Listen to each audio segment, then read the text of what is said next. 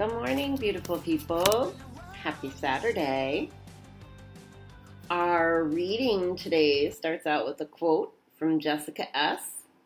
It was the turtle who won the race, you know.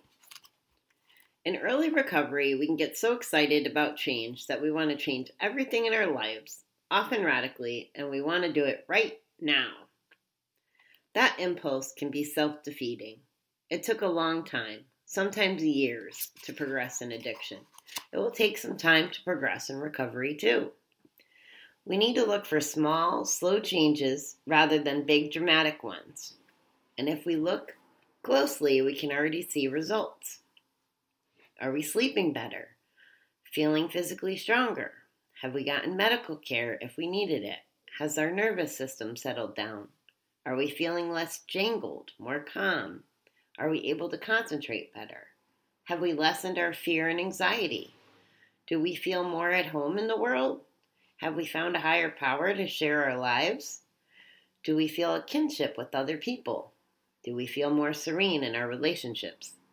If you answer if you're if the answer to any of these is yes, we've already made measurable progress in our recovery. The rest will come in time.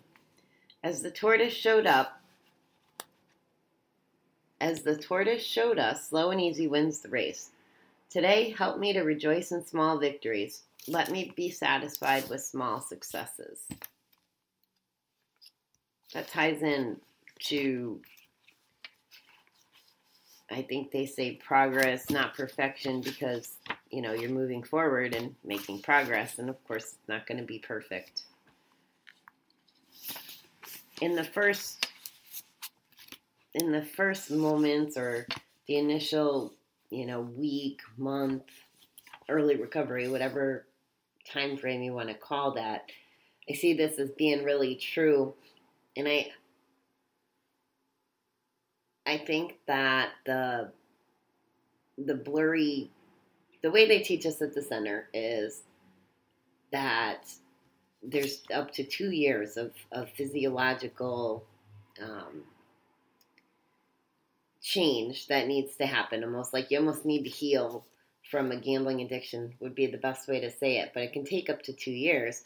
So initially, when we quit, if we're if we're still in that fog and we're still trying to um, detox almost from from gambling, I think it would be really hard to see these little steps. You know, what if your nervous system did calm down or appreciating things like going to the doctor.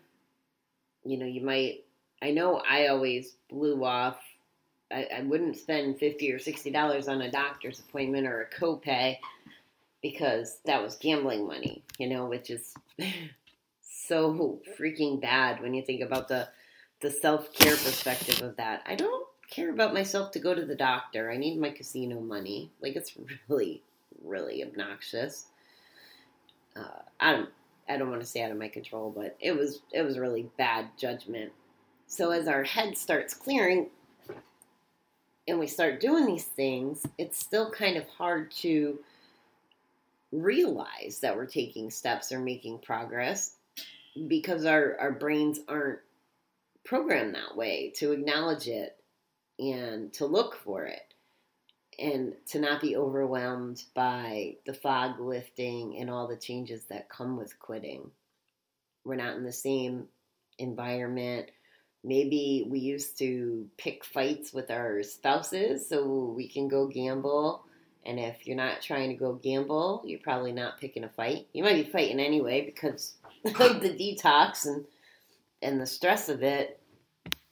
There's a lot of things that change in our behavior, which would lead to changing some of this other stuff, I'm advocating for self care all the time and self care activities because they fill the time that you know you would have been gambling or you would have been bored. So if you're meditating or sleeping better, exercising, all those things, you might be doing it to kill the boredom but all of a sudden time goes by and these things are now part of your schedule and you're taking care of yourself. All of that is is some of the progress that's happening. If you're not exploding, right? It, oh, I, that was something that uh, not explode violently, but that um, I, I would get snippy or super bitchy. That would be my version of exploding. And I'm sure people have different versions because we're short on patience or we're thinking about how to get to that next bet. So it's easy to be in that that place of of anger and, and craze all the time when we're gambling. So if we're not in a place of anger and craze, maybe we don't even take notice because it's what the normal should look like or what it looked like before we got, you know, totally enthralled with gambling. So give yourself some credit because every day without a bet is a victory. And as I've told you before, it, it's kind of the premise of this. Here I am talking to you the last six months or so, and I can see being a couple years down the road, and and maybe I think that I know this, this, and this, or maybe I feel certain ways, and I don't know. I don't know today, in general, how I could feel better or what that might look like. But through time, I'll be able to look back and go, oh, okay, I feel even better than that. And I didn't even know that was possible. And I know that's coming. It, it it's come every step of the way through my recovery. One month feels different than six months, feels different than a year, and my perspectives keep changing as I try to grow and have use my ears more than my mouth, which is not always easy for me, if I'm being honest. and hopefully even things on how I communicate to you will continue to improve. You know, that's part of why I was in that speak off competition is so that I present and provide you the value that you deserve and need and the messaging to help you stay away from the bet. And by the way, I watched, I made it through like seven of the 11 finalists last night, and I have to say, I had no right being upset that I didn't make it to the semifinals. I am not on the level that these people were. They were brilliant and amazing, and it's definitely something to aspire to for next year, which I'm okay with. I'm okay doing the work and, and modifying and trying to get to a better place with that now I at least know what the finish line looked like.